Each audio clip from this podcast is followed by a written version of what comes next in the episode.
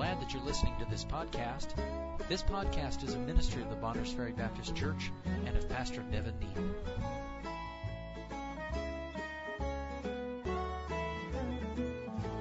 You know what? Before we read it and get into the chart, let's just go ahead and read the first three verses of Revelation 1. Uh, so stand with me if you would, please, as we'll just read the first three verses, the introductory verses to this. Um, the Bible says in verse 1, the revelation of Jesus Christ, which God gave unto him to show unto his servants things which must shortly come to pass. And he sent and signified it by his angel unto his servant John, who bare record of the word of God and of the testimony of Jesus Christ and of all things that he saw. Blessed is he that readeth, and they that hear the words of this prophecy, and keep those things which are written therein, for the time is at hand. Thank you. you may be seated. When we finish with this introduction, we'll of course be getting into what he has to say to the seven churches. There's much to be said and some things practically to be said here if the Lord does not change my mind between now and Sunday. On Sunday, we'll begin a series in Sunday school dealing with the local church. Dad preached a series of messages uh, recently. We'll, we'll be coming at it from a different angle. I want to deal with it from more of a teaching doctrinal standpoint um, rather than just a comparative standpoint uh, in, in preaching. Uh, I think Dad, when he preached at Bible conference a little over a year ago, he dealt with it from the standpoint of the church being like a bride, the church is like a building. So some analogies in the Bible to the local church. I hope and wish to deal with what a church is, why God is still using the local church in our day, how a church should function, um, what a church does. There's a lot of misunderstanding, a lot of false teaching, a lot of attack on the local church as an institution. A lot of people today treating the church like they treat marriage. Uh, we can have the benefits of marriage without the institution, the commitment required to have marriage. We can have the benefits and blessings of a local church without being a, a, an officially a part of one or uniting ourselves to one or having the responsibility to one. And we want to try to undo some of that if we can with the Word of God. Amen. So in Revelation 1, we're going to be dealing with the local church. I find it interesting. I'm just going to say some this by way of introduction. When the Lord Jesus wanted to deliver this final book of the Bible, He did not deliver it to general Christians at large. He delivered it to local churches. He did not deliver it to the church of Asia Minor. Do you realize there was no such animal as the church of Asia Minor? There were the churches of Asia Minor. Meaning we see the Lord working and delivering His word through the Apostle John to local churches in writing. Is that not the way we still see the Lord communicating with His people today? I love it. You look right in your Bible and say, hey, by the time you get to the end of the Bible, you find this is where we are, right here. The Lord Jesus Christ communicating His mind and His will and doing His work on earth through churches, correcting those churches, dealing with them on an individual basis. So let me just say this. I'm getting just a little off track, didn't intend to. When you hear somebody say the church today, and they speak of the church needs to get in motion, the church needs revival, there's some danger in that statement. I understand what they're inferring, that there is a spiritual relationship between every saved person. But that relationship does not constitute one gigantic universal church. That is, I understand we'll have a spiritual relationship. We believe that and teach that, that there is a spiritual body that every believer is part of, but the Lord is doing and carrying out His work through local New Testament churches. This church needs revival in some ways, whereas another church may need revival in some other areas, and the Lord deals with the local New Testament church as the head of every church. And you see that emphasized in the book of Revelation. And so, and again, we don't want to fight or fuss, is not the point, but it's important to understand that or we get confused about the Lord's work in our lives. So having said that, we'll get into some of those things in chapter 1. And then we'll look at those seven churches and what the Lord Jesus had to say. So we say, what, what do you think of the seven churches? It's going to blow your mind. First and foremost, I think there were seven churches. Do they represent ages of time? Maybe. But here's what I do know. They were seven distinct churches. and that I believe probably represent every kind of a problem any church throughout any age of time will face. And uh, we'll deal with that as we get there. I've preached through those in time past, the seven churches of Asia Minor. But having said that, tonight let's get our focus here. I said we'd show you this chart, and I want you to see this uh, tonight. A comparison between Genesis and Revelation. Uh, and so I don't know if you can read this. I got this as big as I could, and to get the whole chart, I got two charts on here. The first one dealing with the precursed world, or what um, what the writer called the probationary world, but it's referring to the world before it was cursed, when God gave man the opportunity. He used the word probationary, and that's not what I've written there, but He used the word probationary because man was given free will, given the ability to choose to obey or disobey. So you might call that on probation. You won't find that word in the Bible. So I've termed it the precursed world. And what you find in Genesis, Genesis 1 verse 4, is God divided light from darkness. In Revelation 21 verse 25, in the eternal world, when there'll be a new heaven, new earth, there'll be no night there. No night, no darkness. So in the beginning there, in Genesis, God divided the light from the darkness, but in Revelation, there'll be no night. In Genesis chapter 1 verse 10, excuse me, Genesis 1 verse 10, you find the division of the land and sea. Revelation 21 verse 1, there is no more sea. Genesis 1:16, the rule of the sun and moon. Revelation 21:23, no need for the sun or moon, for the Lord is the light there. Uh, in Genesis 2 uh, verses 1 through 3, the first heavens and the first earth are finished. In Revelation 21 verse 1, there's a new heaven and a new earth forever. In Genesis 2, 8 through 9, man is in a prepared garden. In Revelation 21, 2, we're in a prepared city, and that word is used a, as a, a, bride adorned and prepared for her husband. Okay, in uh, Genesis 2, verse 10, there's a river flowing out of the Garden of Eden. Gen- uh, Revelation 22, verse 1, there's a river flowing from God's throne. In Genesis 2, 9, there's a tree of life in the midst of the garden. We know that's true. Revelation 22 verse 2, there's a tree of life. The tree of life is found throughout the city. It's growing throughout the city. All right. Uh, in uh, Genesis 2 verse 12, there's gold in the land. Revelation 21 verse 21, there's gold in the city. In fact, we know that the street is made of gold. Uh, in Genesis 2:12, there's bdellium and the onyx stone. Revelation, uh, or excuse me, in 21:19, Revelation, all manner of precious stones. Genesis 3:8, God's walking in the garden. Genesis 21:3, He's dwelling with His people. Uh, Revel- Genesis 1 2, the Spirit is energizing. He moved upon the face of the waters. In Revelation 22 17, the Spirit is inviting. The Spirit and the bride say, Come. So he's energizing. Genesis 1 2, Revelation 22 17, he's inviting. Uh, Genesis 2 21 23, a bride was formed for her husband from her husband. A, bi- a bride formed from her husband. In Revelation 22, you find 21 verse 2, a bride adorned for her husband. In Genesis 1 28, uh, uh, 28 we have a command to multiply in Revelation 21 verse 24, the nations of the saved are found. In Genesis 3, 1 through 5, the garden is accessible to the liar. I thought this was very interesting. In Genesis 3, verses 1 through 5, the garden was accessible to the liar. The serpent entered and lied. But in Revelation 21, verse 8 and 21, verse 27, the city is closed to all liars. Nothing that, that makes a lie will enter into the new, the new Jerusalem. And so uh, Genesis 1:27, man is in God's image. Revelation 21 verse 3, man is in God's presence.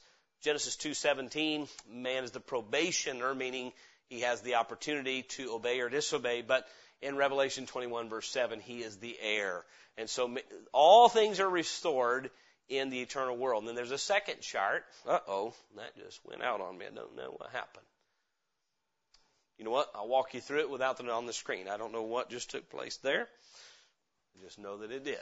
Oh, there we're back. How about that? We'll try it again. Nope, it doesn't like that. I had a second chart, but it doesn't want to show it. So, okay, I'll walk you through that second chart. Um, so in the precursed world, you see a comparison between Genesis and Revelation. I apologize for that. The chart was, I thought it was in there, but apparently not. Um, in, in the cursed world. So after Adam and Eve sin, uh, you find a correlation between Genesis and Revelation, between the cursed world and the redeemed world. So the pre-cursed world and the eternal world, there's correlation. But then between the cursed world and the redeemed world, there's a correlation. So in Genesis 3:17, uh, the the ground is cursed. We find a cursed ground. Revelation 22 verse 3, the Bible says there is no more curse. Uh, Genesis 3:17, there's daily sorrow. Genesis 3:17. There's sorrow for the woman in her childbearing and the sorrow of the sweat and the brow and so forth. Revelation 21 verse 4, no more sorrow. Uh, Genesis 3:19, sweat on the face. Revelation 21 verse 4, no more tears. Genesis 3:18, thorns and thistles. Revelation 21 verse 4, no more pain. Uh, Genesis 3:18, eating herbs of the field. Revelation 22 verse 2, there's 12 manner of fruits. Genesis 3:19, we return to the dust. Uh, that's what God said. We return to the dust. In Revelation 20, 21 verse 4, the Bible says no more death. In Genesis 3:21, He clothed them with coats of skins. In Revelation 19 verse 14, we're clothed in fine linen, white and clean. no coats of skins. Okay, uh, Genesis 3:15, Satan is opposing. Revelation 20 verse 10, Satan is banished. Genesis 3:24, we are kept from the tree of life. Man is removed and barred from the tree of life. But in Revelation 22:14, we have access to the tree of life. In Genesis 3:23, we're banned from the garden. But in Revelation 22:14, the believer, the child of God, has free entry to the city. Genesis 3:15 the redeemer is promised as the seed of the woman. In Revelation 5:9 and Revelation 5:10 we find redemption has been accomplished. Evil continually is found in Genesis 6 verse 5 just before the flood. Evil continually. But in Revelation 21 verse 27 there's nothing in the holy city that defileth. Nothing that defileth. So in the cursed earth, evil continually. In the New Jerusalem, nothing that defileth. Genesis 3:15, we find the seed of the woman. In Revelation 22 verse 16, we have the root and the offspring of David. And then finally, Genesis 3.24, there's a cherubim guarding the angel to keep man out. But in Revelation 21 verse 9, angels are inviting men. You see the correlation. I think we could probably even go on. If you read Genesis and you compare it to Revelation, you'll read about Babylon in Genesis 11. You'll read about Babylon in Revelation 17 and 18. I mean, it is over and over and over. What fell and what was ruined in Genesis is restored and completely restored in Revelation, telling us it's the completion of a book. Amen? Uh, God has given us a book, and I'm glad for it. So now, having seen that, by the way, if you're interested in having these charts, um, I can get you a copy uh, if that would interest you. Um, I, I enjoy them, and so if you'd like to have that for your own personal copy, you let me know, and uh, we'll get you get you a copy. All right, Revelation chapter one, verses one through three. Again, I'll give you three things tonight about these three first verses, and um, just to introduce us to the book and introduce the book to us. Let's read this again. The revelation of Jesus Christ, which God gave unto him to show unto his servants things which must shortly come to pass, and he sent and signified it by his angel unto his servant John, who bare record of the word of God and of the testimony of Jesus Christ and of all things that he saw. Blessed is he that readeth, uh, and they that hear the words of this prophecy, and keep those things which are written therein, for the time is at hand. Three short verses, but a mouthful is stated. So much I believe that's stated in these first few verses correlate um, to larger issues. So here you're going to be dealing with with how God. We already mentioned it. How God has chosen to communicate to us in this time. This book that we have by his, by history, the book of Revelation is the it is the newest of the books of the Bible, estimated to have been written around AD 90 before John died. Now we don't have to nail that down, but it is apparently the newest book of the Bible Meaning, uh, by this point in time, there's been a tremendous amount of persecution. John is the last living apostle. He's been exiled to the Isle of Patmos. And in essence, there were some things that God did immediately after the ascension of Christ to confirm. So there were signs and wonders and confirmation of the words of the apostles and so forth uh, to make sure that people knew that they were telling the truth, that what they had was the Word of God. And by the time you get to the end of, of Revelation, we're seeing very clearly uh, how God was communicating then is how God's communicating now. And, uh, and so we see that what the Lord is, He chose one servant, He chose John the apostle, and He gave him some revelation concerning things to come. That revelation came from God through Jesus Christ by an angel to John to a page to the seven churches. May I say this? I'm just gonna, I'm gonna, I'm gonna reiterate this. If we have a problem thinking that God's words will be lost as they are passed from one person to another, then you better close your book at Revelation 1 1. Because it came from God the Father to God the Son to an angel, signified by an angel to John the Apostle, an old man. He wrote it down and gave it in writing to seven different churches. I mean, there had to be either one copy shared with all seven churches or one copy for each of the seven churches. And what I'm trying to say is if you think that John, that the angel perhaps, uh, maybe messed up a little bit with what the Lord Jesus told him. No, no, angels, they don't make mistakes. Well, then we got to count that John got it all down just right, and that as he copied, nothing was lost. If the only reason we're going to accept that the Bible is the Word of God is that we can explain it in a natural sense, I'm guessing the Bible is not intended for us. This says it was written to the servants of the Lord Jesus Christ. And the servants of the Lord Jesus Christ have placed their faith in Him. And tonight we must live by faith. And the very introduction requires us to approach this book with faith and submission. God tells us. He does not hide from us.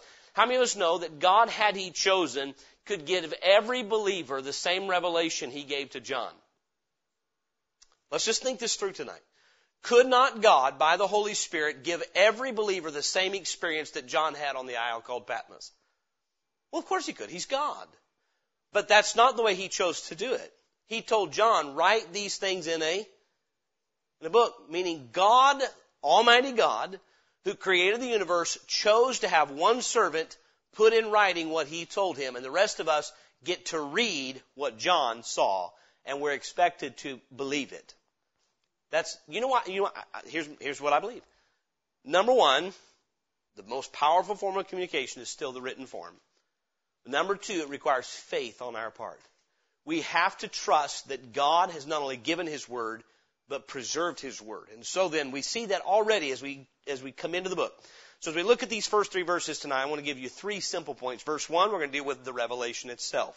Verse two, we're going to deal with the recorder of that revelation. Excuse me, verse three, the reader. The revelation, the recorder, and the reader. So it says in verse one, the revelation of who? The revelation of Jesus Christ. Now, does that mean this book is going to reveal who Jesus is? Well, it is, but it's not, re- the revelation of deals with this is what Jesus Christ has revealed. Now we understand that the word, uh, the word revelation, it comes from the, we get the word apocalypse. Okay, so apocalyptos or apocalypsis, different Greek words where we get the word apocalypse. When I say the word apocalypse, what do you think? What does it become synonymous with today? Disaster. Yeah. Oh, that, that was just an, an apocalyptic scene. What we mean by that is a very revealing scene. Apocalypse means brought to light or to appear. Meaning there are things that Jesus Christ knows about the future that until he told it to John, we didn't really see or know. Prior to the book of Revelation, you have, you have hints at this. Second Peter chapter 3, you have, you have the heavens being dissolved with, and the elements melted with fervent heat. Peter references that. So all the apostles, as they write to the end times, there is a, there is a writing forward. If you read of the day of the Lord in the Old Testament uh, books, you read of it there, I believe, in the book of Joel, you get many of the things in the book of Zechariah, read of the day of the Lord, that are referencing the great tribulation. But John is going to get full revelation. Here's what's coming. Here's what's going to happen. It's presented to us in a book that had seven seals, and as those seals are opened, it begins to unfold what God's going to do in the end of time. And the revelation of Jesus Christ means Jesus Christ knows this and he revealed it to his servant John. It's very interesting in Acts chapter 1. The, the disciples asked, Lord, will you restore the kingdom at this time? He says, not for you to know the times and seasons. You tarry here until the Holy Ghost is given, and then you'll be endued with power and so forth. But here, at this point, he's willing to give some more revelation about what's coming down the pike, and it is written uh, from the Lord Jesus Christ. So it's the revelation of Jesus Christ. If you're taking notes, I've put down here that Jesus Christ is the supplier of the revelation. All right, He is the supplier. Remember, He is the mediator between God and men, and so He is the go-between. He's the one communicating the mind of God to to our hearts and our minds by His Holy Spirit. So the revelation of Jesus Christ, He's the supplier. Let me read you verse John chapter one verse eighteen. There are those that claim to know God yet at the same time reject Jesus Christ. Let me just let me, let me try to help us with this tonight. We get sometimes the idea, for instance, that the friendliness between Judaism and Christianity is there because we are worshiping the same God. And in some sense, I understand that. Judaism was known for their worship of Jehovah God. But how many of us know that Judaism today has rejected Jehovah God? We say, no, Pastor, they are a people. No, they have, here's how we know that because they rejected Jehovah God when He came to them in the person of Jesus Christ. There will be a restoration as God has promised, and we'll see in the book of Revelation of that nation through the Lord Jesus Christ, but through the work that the tribulation will accomplish and all of that. But the fact is, their God is not our God. Our God has a son named Jesus Christ. Uh, the God of the Muslims, though they claim that they worship the God of Abraham, that would be Jehovah God, would it not? Yet their God is not our God because Jesus Christ is the fullness of the Godhead bodily. And without knowing Jesus Christ, you cannot know God because Jesus Christ is who reveals God to us. So outside of Him, we cannot know the Lord. Uh, John chapter 1, uh, verse 18, the Bible says, No man hath seen God at any time. So no, there's no man that has seen God and fully comprehended Him. There are men that have caught glimpses of God, but this has the idea of seeing Him and comprehending Him. No man has seen God at any time. The only begotten Son, which is in the bosom, of the Father, He hath declared Him. And so Revelation 1 verse 1 again, the revelation of Jesus Christ, which God gave unto Him. So that's the source of this revelation.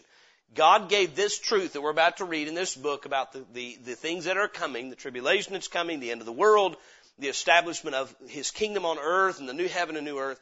All of that, God the Father said, this is it. And Jesus Christ gave it to an angel, and an angel gave it to John. The Bible goes on to say, uh, which God gave unto him to show unto his servants things which must shortly come to pass. And he sent and signified it by his angel unto his servant John. We don't want to miss what's said here. So the supplier, Jesus Christ. The source, God the Father uh, Hebrews chapter 1. I'm going to read this very quickly, verses 1 and 2. Speaking of how God communicates with us, says in verse 1 of Hebrews 1, God, who at sundry times and in divers manners spake in time past unto the fathers by the prophets, hath in these last days spoken unto us by his Son, whom he hath appointed heir of all things, by whom also he made the world. And so the supplier of this revelation is Jesus Christ, the source, God the Father uh, the servants we, we see in this verse that are written to. Again, this verse, this book is designed for the servants of the Lord Jesus Christ. The Lord Jesus wants His servants to understand these things. God the Father wants the servants of Himself and the servants of His Son to understand these things. This is why a lost world takes the book of Revelation and butchers it. They're not the servants of God. This book is designed for the servants of God. May I say this? The Bible is really written for the believer. It is to be preached to the unbeliever to call them to repentance. But you think about this. The church, I mean, the book of, uh, of 1 Corinthians was written to a church. The book of 2 Corinthians, written to a church. The book of Galatians, written to churches. The book of Ephesians, written to a church. The book of Philippians, written to a church. The book of Colossians, written to a church. You'll not find a book in your Bible written primarily to a group of unbelievers in the Old Testament is written to the nations of Israel and Judah uh, and so on. And so the Word of God has been committed to the servants of Jesus Christ. This book in specific is re- intended for His servants. This brings us to another principle of the Bible. There are people who have not submitted and surrendered their will to God. They're not servants of the Lord Jesus Christ. Either they've never been saved or they're not, at this moment, they're not submitted as they ought to be. The Lord Jesus said in John chapter 7, verse 17, if any man will know the doctrine, uh, if any man will do his will, uh, will do his will, he shall know of the doctrine, whether it be of God or whether I speak of myself. The key to understanding scripture is first the heart, not the head. Remember, again, this is written to who? The servants of the Lord, to show unto his servants. This is a very special book that the Lord Jesus Christ has given to those who have submitted themselves to Him as their Savior and their Lord. And so the key to that is, am I a servant of Christ tonight? If I'm His servant, this is a special book for me. So the supplier, the Lord Jesus Christ. The source of that supply, God the Father. The servants that it's written to, well, that's, that's the servants of the Lord. It's, it's intended uh, for those who are who are belong to the Lord and are His servants. And then finally, the signification. The Bible tells us how He got it to His servants. He did not broadly give it to all His servants. He entrusted it to one of His servants uh, to give to others. The Bible says, and He sent and signified it. Signified. Now, uh, I've heard other preachers pointing this out. What do you mean signified? If you read that word different, I've heard, again, heard other, other preachers say, if you read that different, what would it say? Signified. There are signs that are given here. There are things that are communicated uh, by signs, and, and not we don't need necessarily um, uh, miracles in the sense of having to prove that I'm God. But if you study throughout the book of Revelation, there are things that are symbolic, and there are things that are not. And the signification here is that God has used a vision. Okay, so this is a vision John's going to have, and in that vision, you're going to find a dragon. In that vision, you're going to find a great horse sitting on many waters. And the Lord will explain that dragon is the devil. He's the serpent from Genesis. He signified it. God gave John a vision to say, as you see this vision, this vision is going to signify what's coming down the pike. Some say, how in the book of Revelation do we determine what is allegory and what is to be taken literally? I find there that when there's allegory, generally speaking, he tells you this is, a, he doesn't use the word allegory, but he says, for instance, the whore on, on many waters in Revelation 17 is not talking about a literal woman sitting on many waters. The many waters are people. So he's explaining the signification, symbolism, right? A lot of symbolism that's used in this book to signify coming truth. How many of us know that God intentionally gives his word at times to keep unbelievers confounded? We see that throughout Scripture. Um, Isaiah prophesied of it. The Lord Jesus spoke of it when he gave parables. He said, I speak in parables that they having eyes may not see and ears may not hear, lest they would believe and be converted and I should heal them. I'm paraphrasing, but the idea was he, he clouded his word to some degree, and I cannot help but believe that some of the way this is written is to keep those who are not servants from understanding. Amen? And so then, we find the revelation, the supplier, Jesus Christ, the source, God the Father, written to the servants of the Lord Jesus Christ, signified by his angel to John. I find if you read the book of Jeremiah, and I hope I'm not rambling too much, but if you read the book of Jeremiah, if I asked you who is the penman of the book of Jeremiah, who would you say? Who we would think, isn't it? But you realize he actually didn't pin most of those words down of any of them. Baruch the son of Neriah did that. Jeremiah got revelation from God. He told Baruch what to write, and Baruch wrote it down. You find that, I believe, in Jeremiah chapter 36. Because when it's taken the king, he cuts it up with a penknife and throws it in the fire. And then Jeremiah tells Baruch what to write, and he writes it down.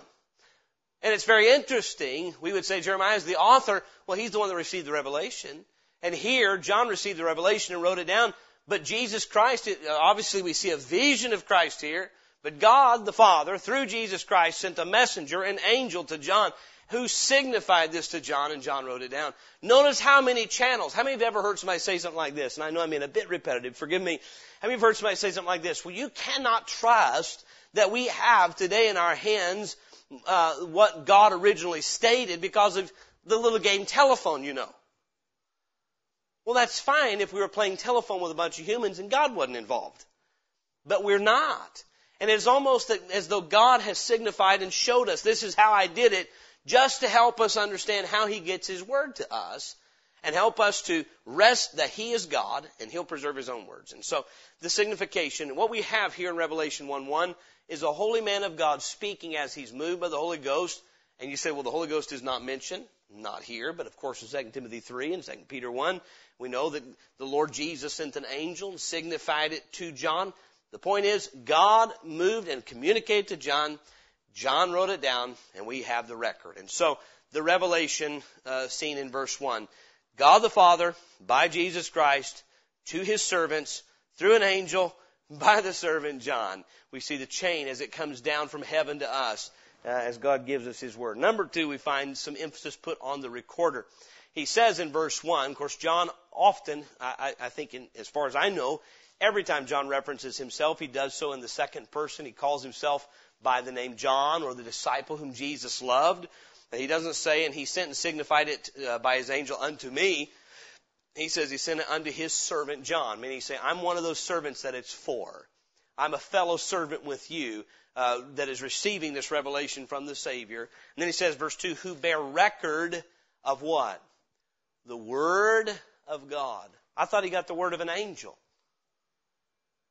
When the Word of God, the Father, was transmitted to God the Son, and then God the Son transmitted it to God uh, to to the angel who's a creation. Amen. Did it ever cease to be the Word of God? Now, I'm not trying to overemphasize tonight. We need to, we need to see how the Bible is constructed and how it is explained to us. When God gave His Word, may I ask you this? Once it went from God the Father to God the Son to an angel to John, and John put it on paper, is it still the Word of God? John said, What I recorded was not my word, not the angel's word, God's word. Because God is the source. Amen? All scripture is given by inspiration of God. And so then, here's John. He said, uh, uh, he, he bear record. So that word record is used uh, more than once by uh, the apostle John. In 1 John chapter 5 verses 10 through 13, he said, this is the record that God gave to us of his son So he uses the word record. Record is a written documentation of something someone has said. And here he uses it. In John chapter 21, verse 24, John the, the apostle uses similar language when he talks about uh, the writing of this book. He said in John 21, verse 24, This is the disciple which testifieth of these things and wrote these things, and we know that his testimony is true. John is careful to help us understand that he is simply recording what God told him. He is a recorder, he is not the author, who bear record of the Word of God. Then he goes and say, so he bear record of the Word of God, and of the testimony of Jesus Christ, and of all things that he saw. Uh-oh. So we have in here the Word of God, and the testimony of Jesus Christ, and the things that John saw. Or does he put it to us in this way to say, I bear record of all three of these things and they're all the same thing? That's the idea. In the mouth of two or three witnesses shall every word be established. The Word of God is what Jesus testified to John. And what Jesus testified to John is what John saw. What he's saying is he's walking us back through verse, verse number one. God the Father gave this to God the Son. God the Son gave it to me and I saw it. I wrote down what God said what Jesus said and what I saw, and they're all three the same thing. Telling us of the integrity of the Word of God. This, this deals with the completeness of His record, and it deals with the consistency of His record, which tells us of the integrity of the Word of God. What God said, Jesus Christ testified. What Jesus Christ testified, John saw. So he recorded the Word of God, the testimony of Jesus Christ, and all things that he saw. They're all the same thing. It's a different way of describing the same thing. And so then, nothing that John saw was any different than what God said. Nothing that John saw was anything different than what Jesus testified because God and the Father are one.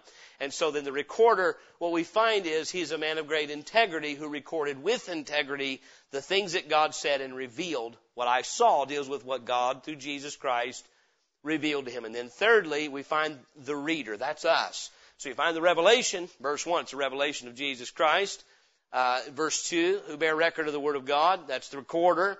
And then verse 3, the Bible says, Blessed is he that readeth. Now I find this very, I just, I love this. I know I'm reiterating this tonight, but what God said to John through Jesus Christ, John saw, and what John saw on the Isle of Patmos, you and I are reading.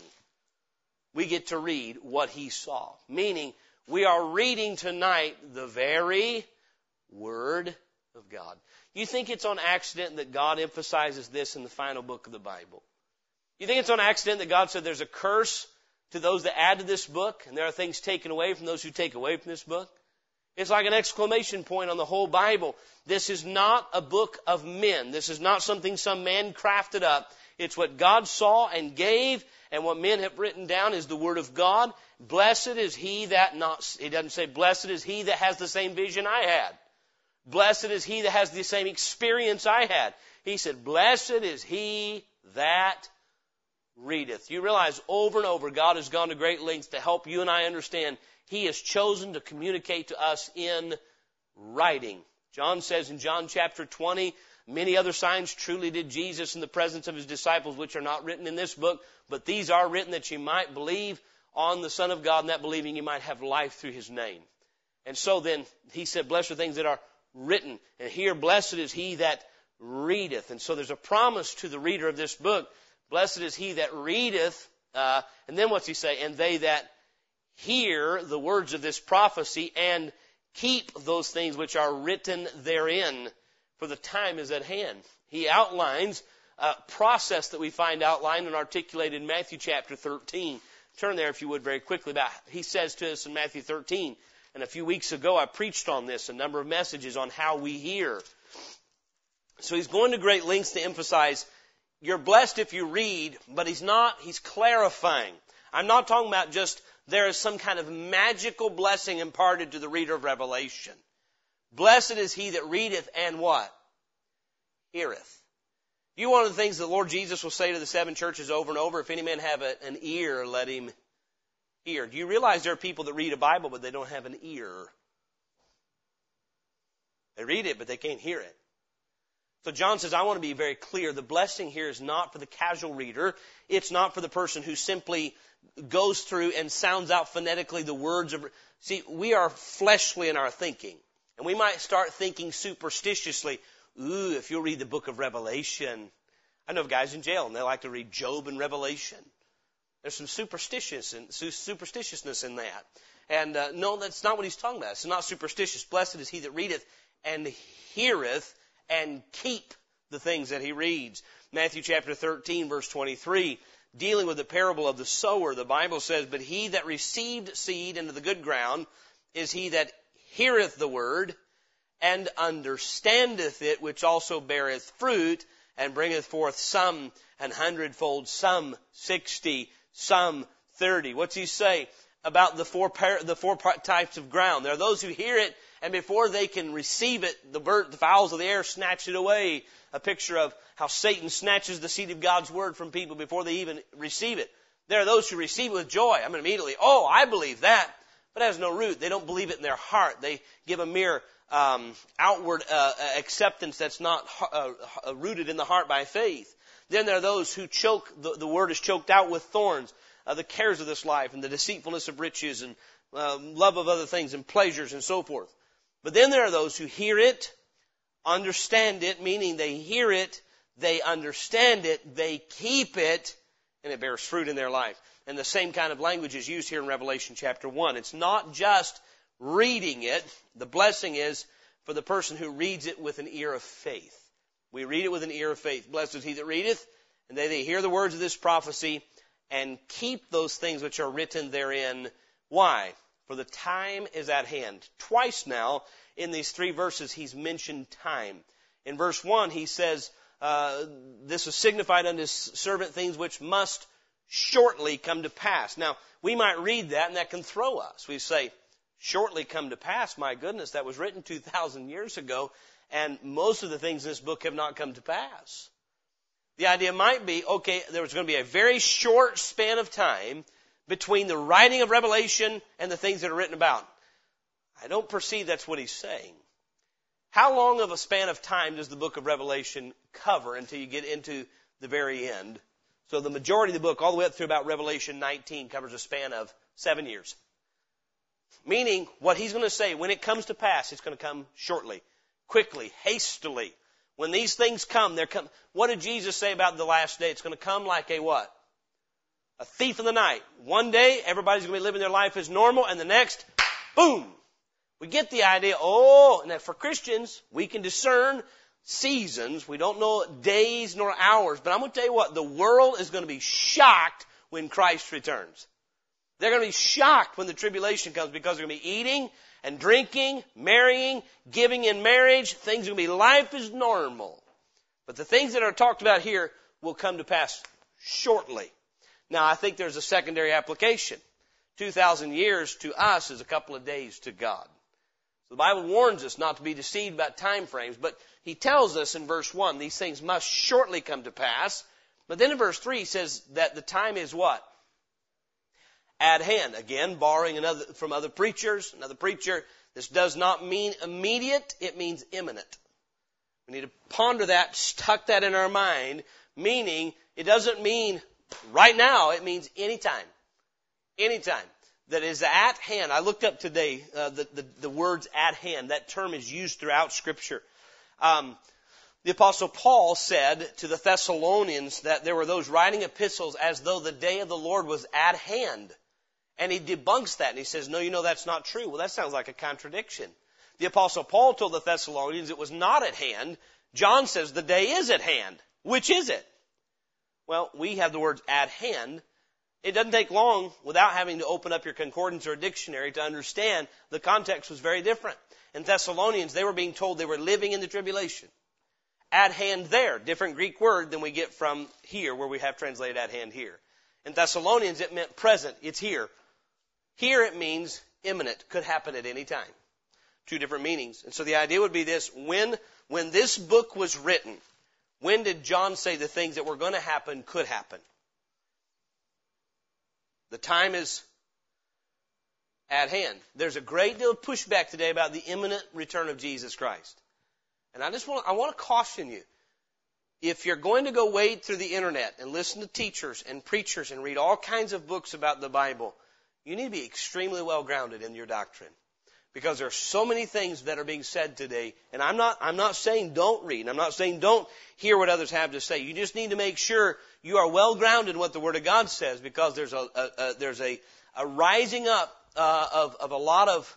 It's interesting during this time, Uh, especially even among people who've been taught better, how there's a rising up of, of the move of mid-trib rapture, or post-trib rapture, and amillennialism, as we see a rise in Calvinism, we see along with that a rise in amillennialism. Uh, you've got to completely reinterpret your Bible to come to that.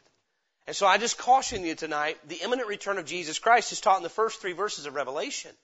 The time is at hand. It doesn't mean it is actively happening, but it can happen at any moment anytime. And so then tonight, the reader for us, we have a special promise that we're blessed if we read and hear and keep the things that are written here, herein. Why? Because the time is at hand. I said at the beginning of the message tonight, one of my heart's desires is that we'd come out of the book of Revelation and it would help us be focused with laser, laser point vision on eternal things that it would help us to redeem the time because the days are evil. You realize that's what verse 3 is saying. You need to read these things, hear these things, and keep these things because what I'm going to write to you about could be on the world at any moment. The believer has no excuse to be caught off guard. We know these things ahead of time. That's exactly what Peter told the people he wrote to in chapter 3. If ye know these things, what manner of persons ought ye to be? You know what's coming down the pike. What kind of people should you be living in anticipation of what is at hand? Let me put it to you this way as we close tonight. Let's say um, you have a bunch of kids and they're ready to go away for an evening with their friends, and um, you tell them, "Oh, now get ready. They could be here. Um, you know, they're going to come pick you up. and You be ready when they get here." And your children say, "Well, when are they coming?" And you say they could be here at any time. Right. By now, they said they would be here between seven and seven thirty. It's seven fifteen. So when should we expect them? at any moment. They're not here, but they could be here anytime. So you be ready the moment they show up to walk out the door so you don't make them late. Now you know what? You and I are supposed to be living with the truth. We are between 7:15, 7 and 7:30. The time is at hand. He could come at any time and begin to bring to pass the things that must shortly come to pass. So we need to live ready for that day. I don't think we need anything more right now among God's people, among God's churches in America than a, a reminder that we are living for the day when Christ returns. It's almost like we've gone to sleep on that truth. Almost like we've forgotten that yes, His return is imminent and we need to live for that truth. We need to live for His appearing, loving His appearing. And so that's our prayer tonight. We might have the blessing of reading and hearing and retaining because the time is at hand. As we approach into this book, there's a number of things that are, that are mysterious. There's a number of things that are, are heart stirring. But let's be attentive and ask the Lord to speak to us and help us grasp what He has for us as we go through it, that we'll be, be more prepared for His return.